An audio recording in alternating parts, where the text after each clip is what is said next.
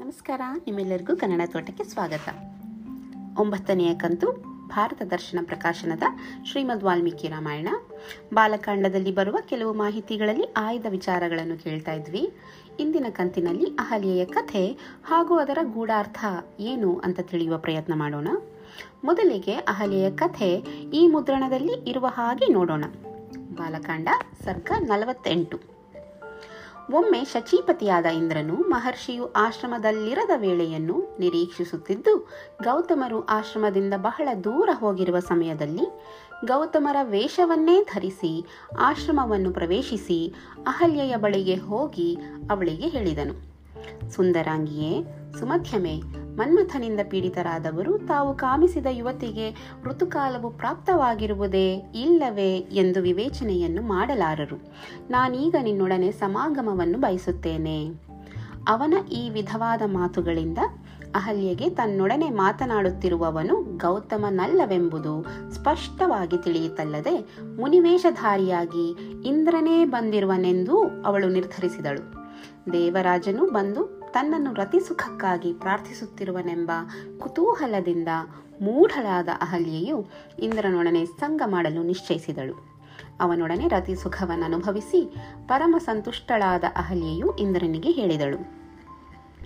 ದೇವೇಶ, ನಿನ್ನ ಸಮಾಗಮದಿಂದ ಕೃತಾರ್ಥಳಾದೆನು. ಮುಂದೆ ದುಷ್ಪರಿಣಾಮವಾಗದ ರೀತಿಯಲ್ಲಿ ನೀನೀಗಲೇ ಇಲ್ಲಿಂದ ಹೊರಟು ಹೋಗು.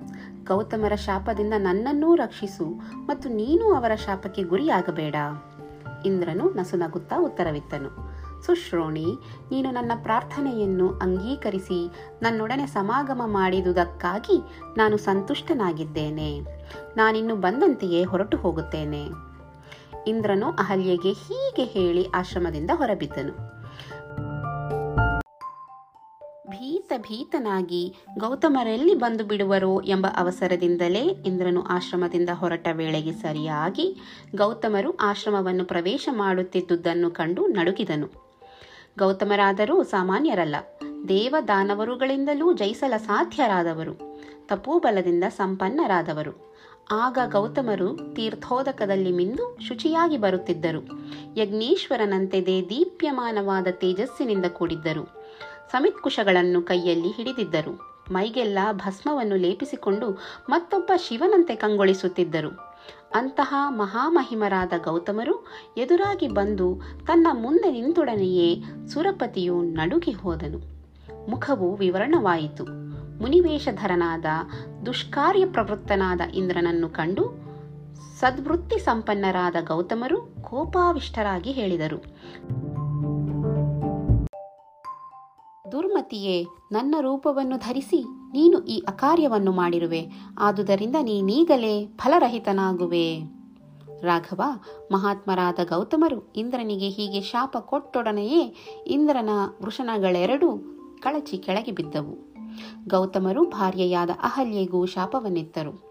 ದುರ್ವೃತ್ತಿಯುಳ್ಳವಳೆ, ನೀನು ಸಾವಿರ ವರ್ಷಗಳ ಕಾಲ ಈ ಉಪವನದಲ್ಲಿಯೇ ಗಾಳಿಯನ್ನೇ ಆಹಾರವನ್ನಾಗಿ ಸೇವಿಸುತ್ತಾ, ನಿರಾಹಾರಳಾಗಿ ಪಶ್ಚಾತ್ತಾಪದಿಂದ ತಪ್ಪಿಸುತ್ತಾ, ಭಸ್ಮರಾಶಿಯ ಮೇಲೆ ಮಲಗುತ್ತಾ, ಸಕಲ ಪ್ರಾಣಿಗಳಿಗೂ ಅದೃಶ್ಯಳಾಗಿ ಈ ಆಶ್ರಮದಲ್ಲಿ ವಾಸ ಮಾಡುವೆ ಯಾವಾಗ ಈ ನಿರ್ಜನವಾದ ಘೋರಾರಣ್ಯದಲ್ಲಿರುವ ಈ ಆಶ್ರಮಕ್ಕೆ ದಶರಥನ ಮಗನಾದ ರಾಮನು ಬರುವನೋ, ಆಗ ನೀನು ಭೂತಾತ್ಮಳಾಗುವೆ ದಯಾಮಯನಾದ ಶ್ರೀರಾಮನ ಆತಿಥ್ಯದಿಂದ ನೀನು ಲೋಭ ಮೋಹಗಳಿಂದ ವಿಮುಕ್ತಳಾಗಿ ನಿನ್ನ ಪೂರ್ವ ಶರೀರವನ್ನು ಧರಿಸಿ ಸರ್ವರಿಂದಲೂ ಪ್ರೇಕ್ಷಳಾಗಿ ಸಂತೋಷದಿಂದ ನನ್ನನ್ನು ಸೇರುವೆ.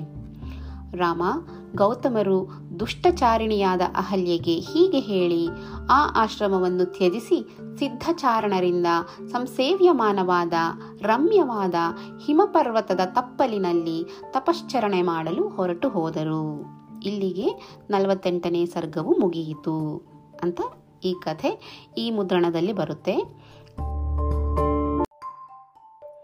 ಕಥೆ ಕೇಳಿದ್ರಲ್ವಾ? ಈಗೇನನ್ಸುತ್ತೆ? ಇದರಲ್ಲಿ ಯಾರು ತಪ್ಪು, ಯಾರು ಒಪ್ಪು? ಈ ಕಥೆಯನ್ನು ಹೇಗೆ ಅರ್ಥ ಮಾಡ್ಕೋಬೇಕು ಅನ್ನೋ ನನ್ನ ಪ್ರಯತ್ನದಲ್ಲಿ ನನಗೆ ಸಿಕ್ಕ ಒಂದು ಉತ್ತರ ನನಗೆ ಹಿಡಿಸಿತು ಅದು ಹೀಗಿದೆ. ಈ ಉತ್ತರವು ನನಗೆ ಅಂತರ್ಜಾಲ ಸರ್ಚ್ನಲ್ಲಿ ಸಿಕ್ಕ ಉತ್ತರ. ಇದು ಈ ಮುದ್ರಣದಲ್ಲಿ ಇಲ್ಲ. ಅಹಲ್ಯೆಯ ಕಥೆಯ ಗೂಢಾರ್ಥ. ಅಹಲ್ಯೆ ಮನುಷ್ಯ. ಇಂದ್ರ, ಇಂದ್ರಿಯ ಹಾಗೂ ಮನಸ್ಸಿನ ಚಪಲ. ಗೌತಮ ಅನ್ನೋ ಪತಿ ಅಹಂಕಾರ. ಗೌತಮ ಅನ್ನೋ ಋಷಿ ವಿವೇಕ, ಜ್ಞಾನ, ಬುದ್ಧಿ ಹೇಗಾದರೂ ತಗೋಬೋದು. ರಾಮ, ಪರಮಾತ್ಮ, ಬ್ರಹ್ಮ. ಮನುಷ್ಯನ ಬುದ್ಧಿ ನಮ್ಮ ವಿವೇಕ ಕೊಂಚ ಸಮಯದಿಂದ ದೂರವಿದ್ದಾಗ ಅಂದರೆ ಯಾವುದು ಸರಿ, ಯಾವುದು ತಪ್ಪು ಅಂತ ವಿವೇಚನೆ ಮಾಡೋ ಶಕ್ತಿ ಕಳ್ಕೊಂಡಾಗ, ಗೌತಮ ಋಷಿ ದೂರ ಇದ್ದಾಗ ನಾವು ಸುಲಭವಾಗಿ ಇಂದ್ರಿಯಗಳ ಸೆಳೆತಕ್ಕೆ ವಶವಾಗ್ತೀವಿ. ಕಾಮ, ಲೋಭ, ಮೋಹಗಳಲ್ಲಿ ಬಿದ್ದು ತಪ್ಪು ಮಾಡ್ತೀವಿ ಅಂತ ಹೇಳಬಹುದಾ ಗೊತ್ತಿಲ್ಲ. ಆದರೆ ಬ್ರಹ್ಮಜ್ಞಾನದ ಹಾದಿಯಿಂದ ಖಂಡಿತವಾಗಿಯೂ ತಪ್ಪಿ ಹೋಗ್ತೀವಿ ಅಂತ ಖಡಾಖಂಡಿತವಾಗಿ ಹೇಳಬಹುದು. ಗೌತಮ ಪತಿ ಅಂದರೆ ನಮ್ಮ ಅಹಂಕಾರದಿಂದ ಕೊಬ್ಬಿ ಇಂದ್ರಿಯಗಳ ಸುಖದಲ್ಲಿಯೇ ಕಷ್ಟ ನೋವುಗಳನ್ನು ಅನುಭವಿಸ್ತೀವಿ. ಇದರಿಂದ ಹೊರಬರಬೇಕಾದ್ರೆ ಅನೇಕ ಕಾಲ ಬೇಕಾಗಬಹುದು.